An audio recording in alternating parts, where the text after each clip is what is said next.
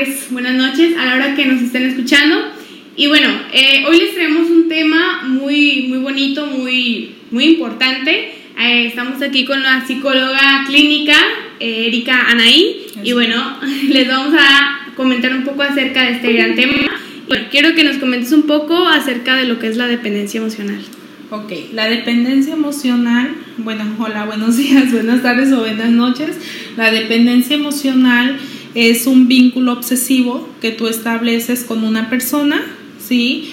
con un objeto o con una situación. En ese aspecto creo que nos vamos a enfocar un poquito más hacia las parejas, ¿no? hacia las personas.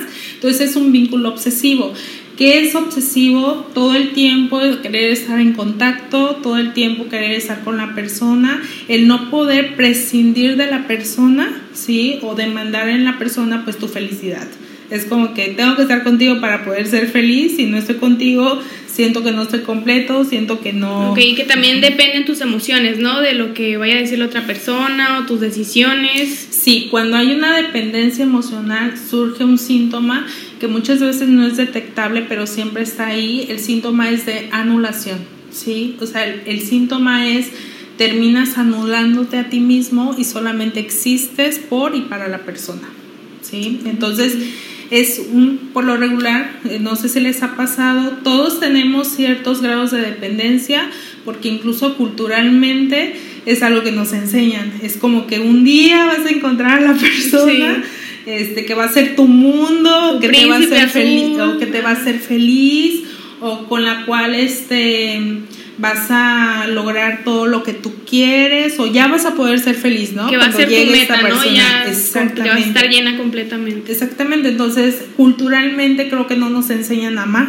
creo que nos enseñan a depender, ¿sí? Porque el amor y la dependencia o el amor y el apego obsesivo pues es muy diferente, pero en el romanticismo, sí, este, no sano que tenemos, pues terminamos confundiendo, sí, las cosas. Entonces, una de las características, por ejemplo, de, cuando ya estás dependiendo emocionalmente, lo que mencionó en la anulación es, por ejemplo, cuando por lo regular las personas que son dependientes terminan atrayendo a sus vidas, sí, o encontrando personas muy controladoras, sí. Mm, entonces el vínculo se vuelve no sano, sí, porque entonces para que tú estés conmigo yo me anulo y entonces soy todo lo que tú quieres que yo sea.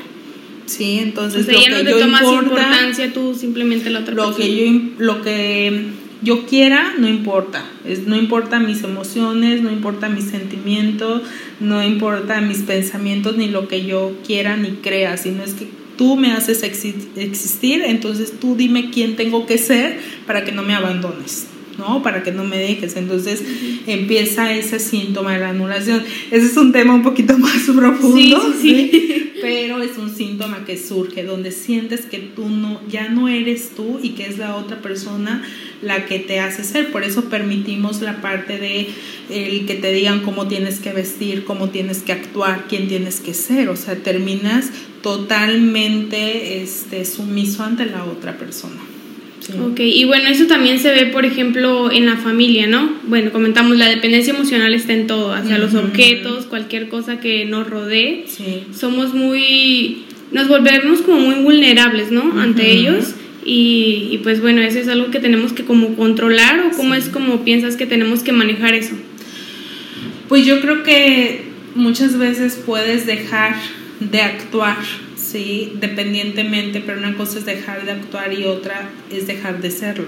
Sí, yo creo que dejar de serlo sí requiere como de un proceso donde tú hagas introspección, donde no te donde te des cuenta que no eres así porque así naciste, sino porque tiene que ver con todas las carencias, sí, o incluso la dinámica familiar en la que tú te desarrollas, sí. Entonces, eso es todo en lo que en un proceso pues también se hace, es identificar raíz, no más cortar el árbol a la mitad y que vuelva a crecer lo mismo. A veces es que yo siempre tengo este tipo de relaciones, ¿no? Es que siempre me pasa lo mismo. Que siempre me tratan mal, pero es porque no has sanado, no has trabajado en eso que tú claro. pues te has vuelto dependiente, ¿no? Sí, no has trabajado en ti aquello que eh, pues vas a resonar en otro. Yo siempre he dicho que los problemas de pareja no son problemas de pareja, sino son situaciones personales no resueltas que ya traemos y las depositamos en el otro. Por ejemplo, cuando decimos es que sin ti yo me siento este, solo, ¿sí? entonces quiere decir que tú estás depositando en esa persona una carencia, ¿sí? O un vacío que tú no has resuelto, como es el aprender a estar contigo, ¿sí? Entonces, yo creo que no es eh, como la parte de identificar qué eres, sino darte cuenta por qué. Es más como un reflejo, ¿no? Sí, es más un reflejo, es la parte de, eh, por ejemplo, si supongamos una situación de violencia, porque está claro que en las situaciones de dependencia emocional o de codependencia emocional se da la violencia. Es triste, sí, pero desafortunadamente por eso digo, no romanticemos como eso, porque son vínculos muy dañinos y que terminan haciendo mucho daño, sí. Como te explicaba, o sea, el hecho de la anulación es una violencia contra ti mismo, porque termina siendo como que tú, sí, es como que casi le estás diciendo al otro, diseñame para que yo sea lo que tú quieras que yo sea y, así no me abandones. Entonces, probablemente las personas que entran en estas situaciones porque traen una historia de abandono, ¿no? Traen una herida de abandono que después van haciendo o van permitiendo o por no sanarla o por no verla, porque muchas veces no es una cuestión de que no, no queramos, es que muchas veces creemos que así somos. ¿sí? Muchas veces no sabemos que son situaciones que traemos arrastrando y que tienen una solución, sino decimos, no, es que pues yo así soy, yo siempre me he relacionado así, pero este, en este síntoma, como te repito, de la anulación, o sea, es como que es como el dicho de pégame pero no me dejes, o sea, la dependencia emocional es, en una definición un poquito más concreta, es sé que me haces daño, pero tengo la necesidad de estar ahí. No puedo prescindir de eso. También cuando romantizan mucho, ¿no? Las canciones que pues sin no soy nada o pues bueno, hacen mucha, pues sí, romanti no romanticizan la violencia también porque ese es un tipo de violencia el la anulación sí, pero antes eh, o sea hay que dejar claro que antes de que el otro te anule o que, o que sientas que el otro te anula, es darte cuenta que tú estás permitiendo eso. Entonces, aquí no es de darme cuenta de decir ya sé que me haces daño, sino darte cuenta de que tú tienes una versión de ti que está permitiendo eso. Sí, pero por ejemplo, ¿cómo lo haces tú? Porque eh, literalmente no te das cuenta cuando estás pasando por eso, ya alguien más te lo dice y aún así no te das cuenta, ¿cómo le haces como para agarrar la onda, no? Como para decir, oye, sí. Cuando esa relación, sí, eh, una hora te hace sentir bien y las 23 del día, ¿no? Ok. Sí, cuando tú dices, bueno, esta relación, lejos de hacerme bien, ya me hace mal, ¿no? Yo creo que una relación es compartir lo que tú eres, entonces si tú eres una persona feliz completa, sí, lo más seguro es que vas a querer a alguien de la misma manera. Y si ese alguien no es de la misma manera, le vas a decir, te amo, sí, pero me alejo porque me haces daño.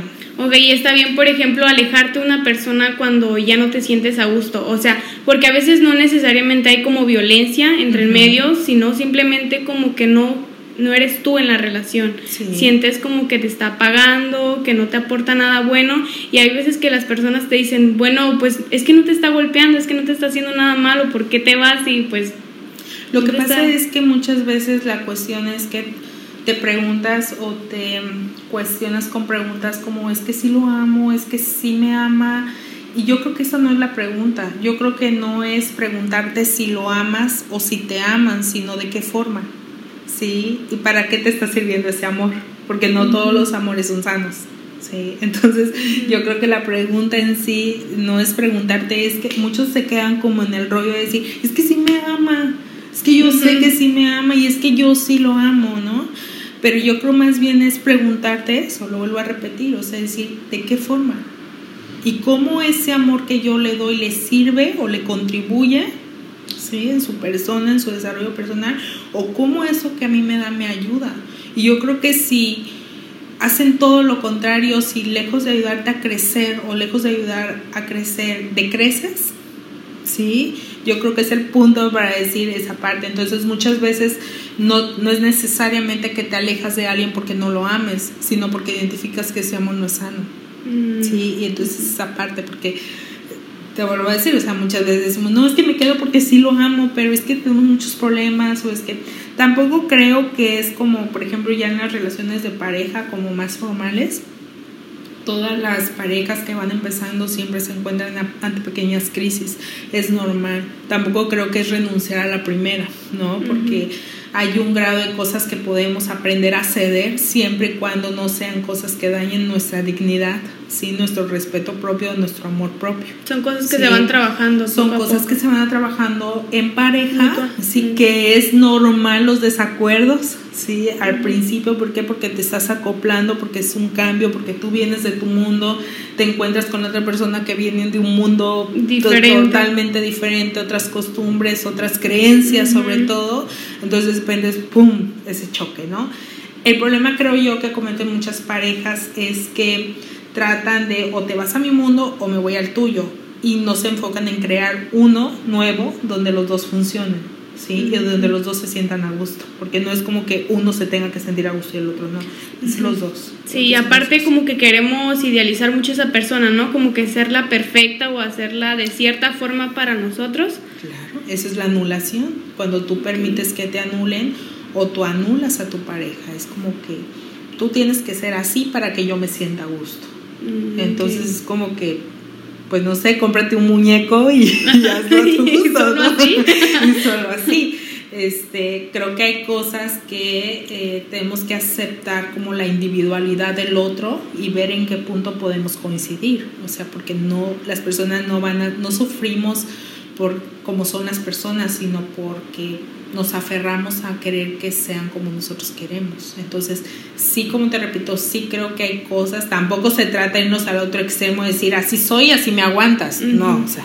Sí, También tienes que, pues, obviamente crecer en el proceso claro, ambas personas. Porque tú estás decidiendo estar en esa pareja, ¿sí? Entonces, creo que la relación de pareja no es un te necesito, es un te prefiero. Yo te estoy eligiendo, ¿sí? Entonces, yo me responsabilizo. ¿sí? Entonces, eh, como te decía, a mí me encanta esa situación donde eh, llega un punto donde las personas, los pacientes, cuando se hacen clic con eso, dicen, ok, si esto me está dañando, aunque lo ame, ¿sí? Es un te amo, pero me voy, ¿sí? Porque, no me, haces bien. O, me, amo, O me amo más yo. Entonces, es, es importante eh, no romantizar como el ciclo del amor este, eterno tóxico, que algunas personas le podrían llamar, o no sano. Ahorita las parejas actuales, con todo lo que son las redes sociales, es como que me bloquea, me desbloquea, me enojo, me... Sí. Yo creo que eso de las redes sociales afecta muchísimo. Porque estás, pensando, estás constantemente pensando que ya te dejó en visto, por ejemplo, y ya estás pensando miles de historias. Esas son situaciones de dependencia. Si, si yo fuera una persona sin dependencia o tolerante a la frustración, toleraría ¿sí? que mi pareja no estuviera todo el tiempo al pendiente de mí, porque yo tengo mi propia historia y mi propia vida.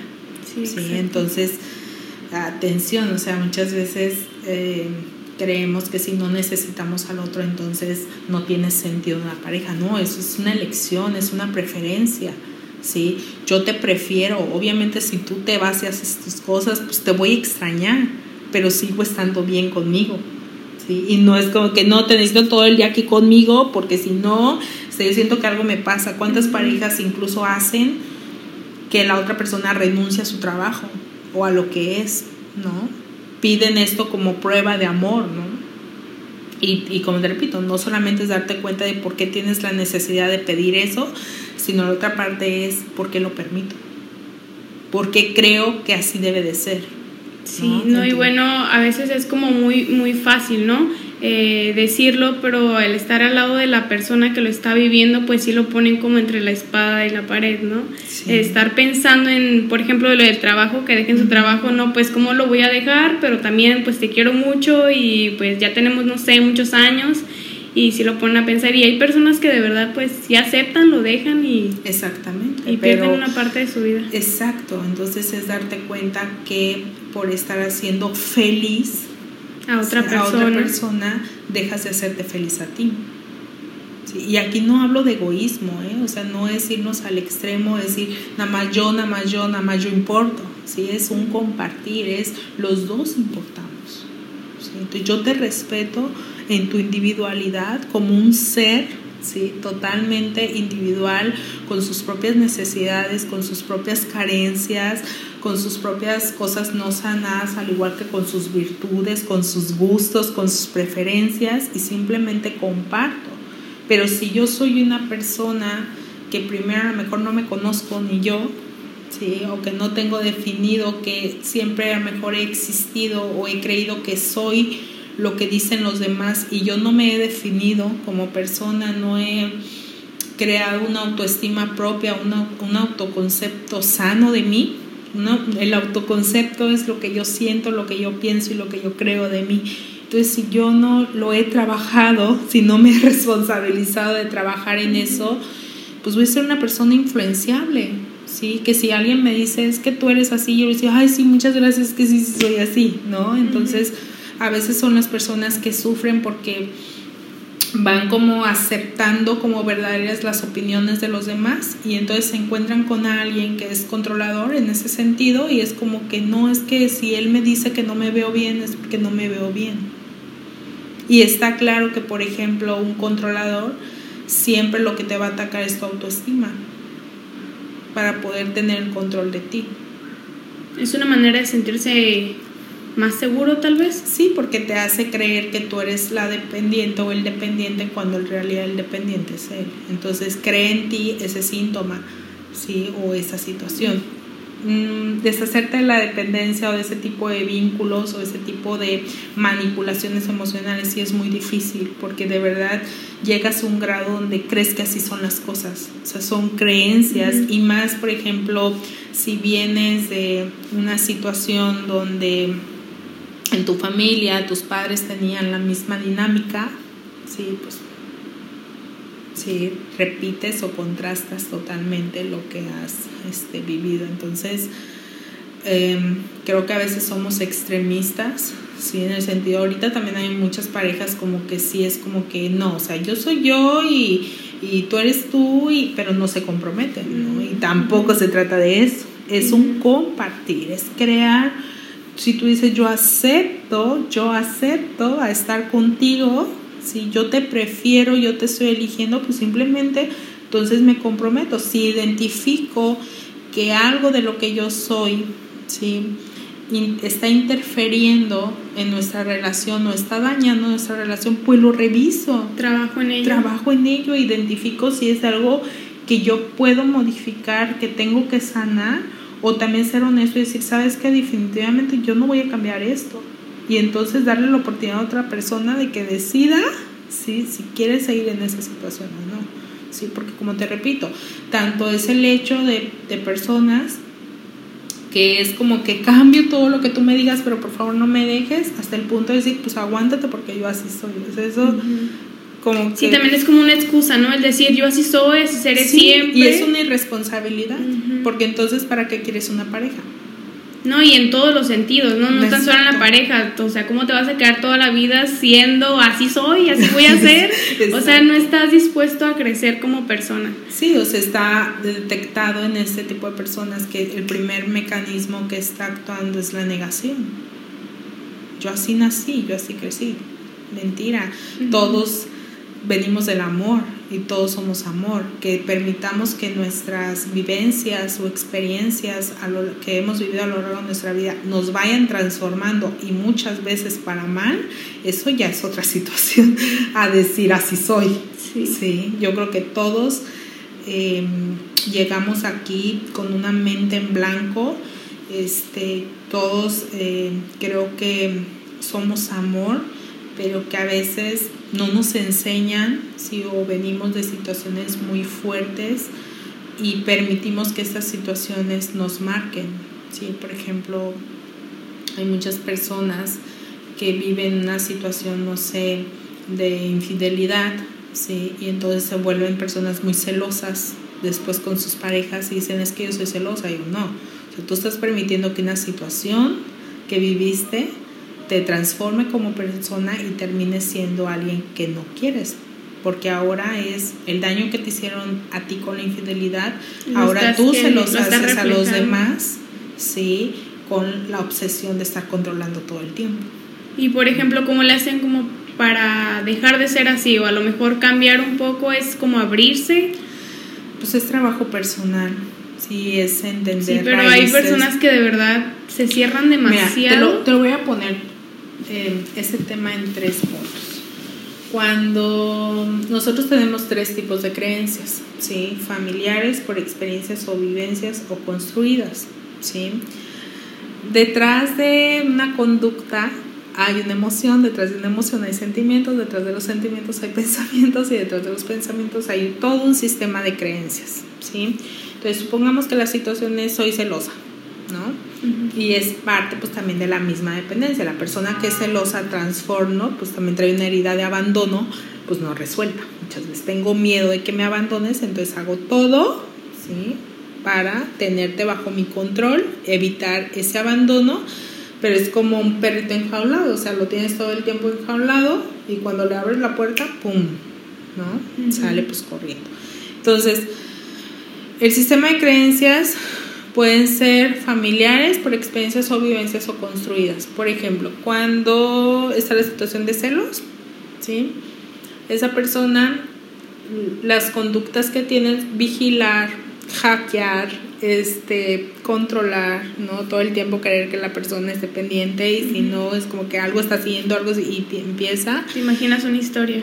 Exacto, este, detrás de la conducta hay una emoción, la emoción es miedo, el sentimiento es inseguridad, pero detrás de ese sentimiento hay un montón de pensamientos que están contribuyendo a esa inseguridad. No soy suficiente, voy a encontrar a alguien más y bla, bla, bla. Pero detrás de ese sistema de pensamientos están las creencias. Las creencias, por ejemplo, familiares que a mamá, alguien le, su pareja le puso el cuerno un día, y entonces le dijo, hija, ten cuidado porque todos los hombres son así. ¿sí? Entonces crecemos creyendo, exacto, y entonces tenemos relaciones donde todo el tiempo queremos el control, porque tememos que eso se vuelva realidad, ¿no? por experiencias o vivencias es que en algún momento tú tuviste una relación en la cual surgió una infidelidad, ¿sí? Y entonces, a partir de esa experiencia, tú dices, no, es que todos los hombres son iguales y entonces yo no me van a volver a hacer lo mismo, ¿no? Y empiezas a controlar.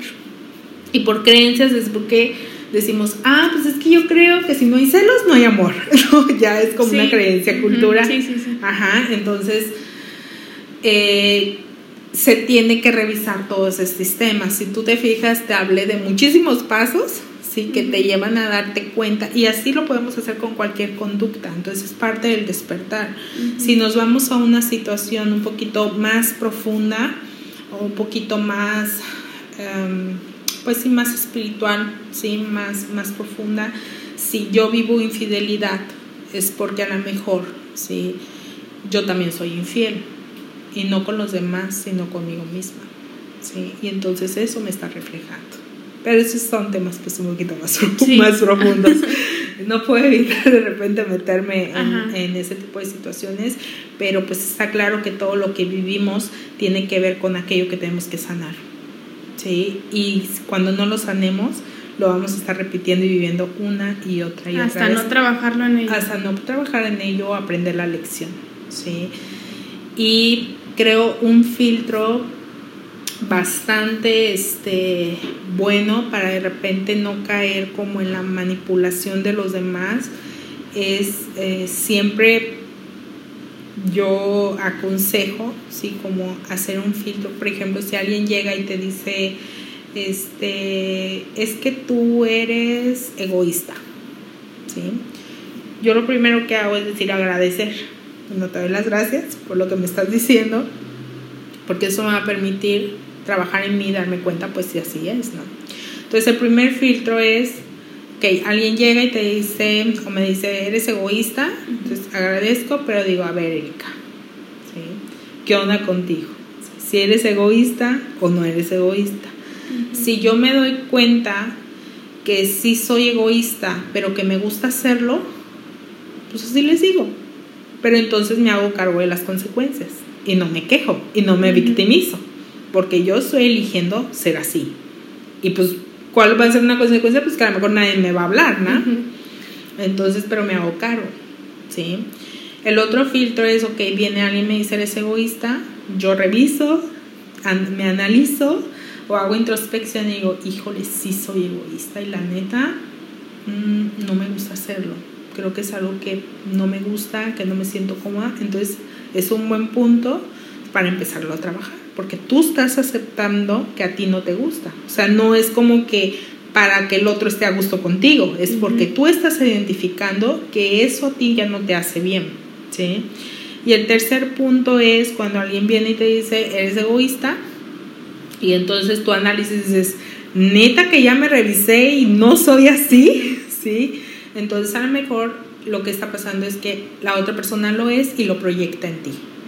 ¿Sí? Entonces, ¿esto por qué lo digo? O en base a que tiene sentido, porque muchas veces dentro de la dependencia, cuando entramos en relaciones de manipulación, el otro nos hace creer que somos muchas cosas en base a la conveniencia de.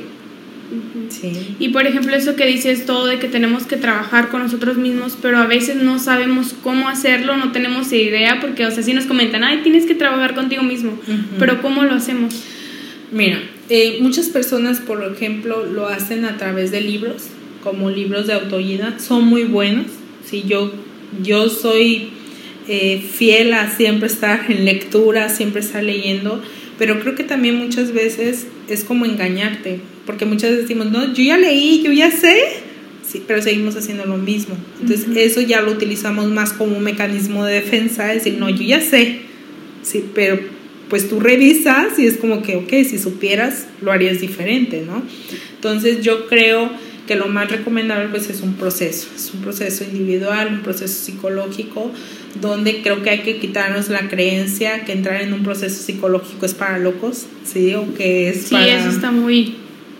Sí, muy, de tabú. Y yo me da mucho gusto porque actualmente yo tengo muchos este, pacientes y te puedo decir que el rango que tengo son de personitas de 20 años, los mayor, el mayor rango de 20 años a 30 años. Entonces me da muchísimo gusto porque ya es como un cambio de conciencia. Sí, y ahorita como que más personas ya se están preocupando más por su salud mental. Como que están normalizando. Sí, ya lo están normalizando más. Sí, y todavía creo que las personas eh, eh, que después de los 30 nos les cuesta un poquito más de trabajo entender que esto es normal, que es como cuidar de tu salud física. Oye, pues te duele una pierna, pues voy y me reviso. Oye, me está doliendo, si una situación emocional, pues voy y me reviso, a ver qué onda, ¿sí? O de dónde viene esta situación. Entonces yo creo que el vivir sin salud emocional es lo más caro que pueda haber, porque te cuesta relaciones, te cuesta incluso yo creo que es lo emocional es la base. Si no estás bien ahí, pues no vas a poder desarrollar todo tu potencial, ni laboral, ni social, ni familiar.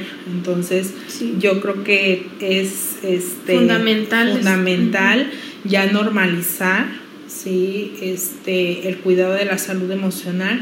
Yo actualmente también pacientes que que en su momento pues vinieron, ahorita es como que tienen niños y es como que Erika, pues te los voy a llevar cada año para que nada más me digas cómo andan y ya este o ver qué modificamos, o sea, no son pacientitos que entran a consulta, simplemente yo los veo y digo, ah, bueno, trabaja en esto, modifiquen esto, ¿sí? ¿Por qué? Porque ya son papás que dicen, no, ya entendieron la importancia de también así como cuidan el desarrollo físico, pues cuidar el desarrollo emocional, porque de ahí depende absolutamente este, todo, creo yo. Sí. No, no porque yo esté en esta área, pero creo que de ahí depende todo. Sí.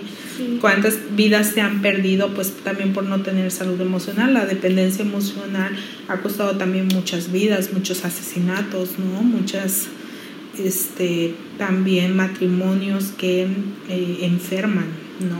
Física o emocionalmente hablando, porque también cada vez está más comprobado también que tus emociones pueden enfermarte también, ¿no? Físicamente. Entonces es importante por eso atendernos y empezar a normalizar todos estos temas y entender que hablar de esto está bien, Sí. sí, porque a veces dicen, bueno, pues estás loco o estás, no estás bien de la cabeza, hacen muchos comentarios.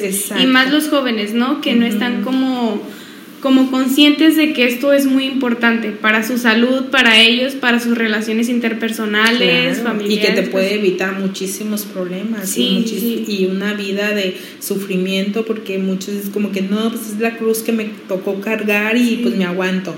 Pues, no, yo creo que venimos a ser felices, no a no tener problemas. No, porque eso siempre, pues siempre va a haber. Sí, claro, siempre va a haber problemas. Y yo creo que la felicidad no es como que una vida sin problemas. Yo creo que la felicidad es el saber que va a haber problemas, pero tener la capacidad de enfrentarlos y sacar lo mejor de ellos. ¿sí? Entonces, creo que también, así como aprendemos las operaciones matemáticas, también tenemos que aprender ¿sí? a hacer operaciones emocionales donde nos demos cuenta qué nos sirve y qué ya no nos sirve y cuando es momento de crear pues nuestra mejor versión, porque siempre creo que se puede y creo que como seres humanos y como misión, una de las primeras misiones que tenemos es crear la mejor versión de nosotros, mismos. Entonces, eh, hay que sanar también nuestras dinámicas familiares, el tratar de no repetir situaciones que atraemos. Por lo regular, detrás de una dependencia, una persona dependiente, o hay una persona que fue muy sobreprotegida, ¿sí? o hay una persona que fue muy olvidada. ¿no? Entonces, eh, es importante, no para juzgar, yo creo que papá, mamá o quien está al cuidado de ti, siempre hacen lo mejor que pueden con lo que saben, con la información que ellos tenían. Con lo que tienen. Exacto, con sus recursos, con sus vivencias, con lo que ellos también no traen sanado.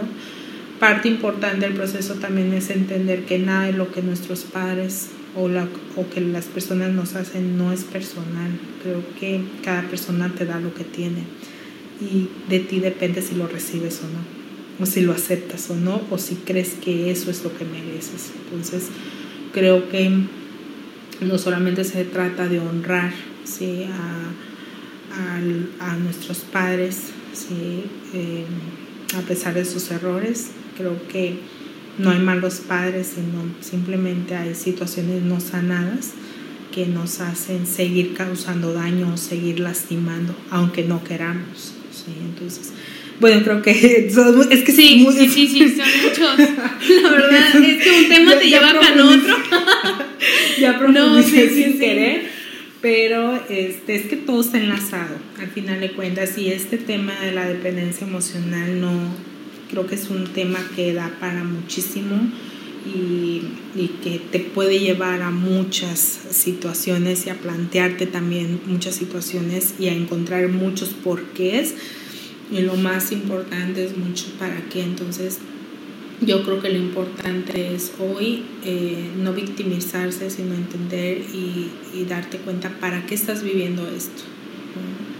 Entonces yo creo que algunas relaciones no son para siempre, yo creo que algunas relaciones son instructivas y nos enseñan a darnos cuenta qué queremos y qué no queremos.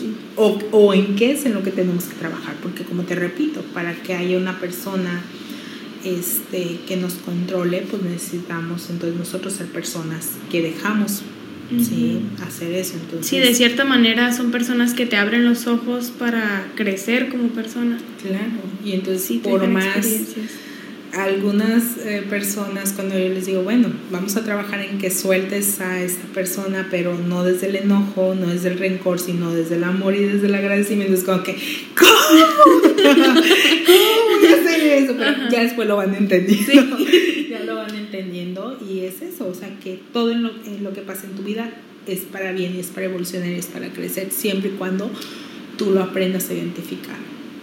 Sí, es por qué estoy viviendo esto, para qué, ¿sí? Y cómo esto que vivo me habla de mí, no de los demás, es de mí. Sí. Y bueno, eh, de verdad, muchísimas gracias. El tema lo vamos a dejar hasta aquí. Yo creo que es muy largo este tema, pero bueno, son algunas cosas que les pueden servir a Oh, ustedes. gracias. Y los invitamos de verdad a que tomen este tipo de información con profesionales en el área de la salud, en psicología clínica, para, bueno, para su propio crecimiento personal. De verdad, muchísimas gracias, Nada. Ana, por estar aquí con nosotros de invitado. Y bueno, de verdad les agradezco mucho por estar viendo y escuchando esto. Eh, les va a servir muchísimo y bueno, les mandamos un fuerte abrazo y un beso. Hasta luego. Bye.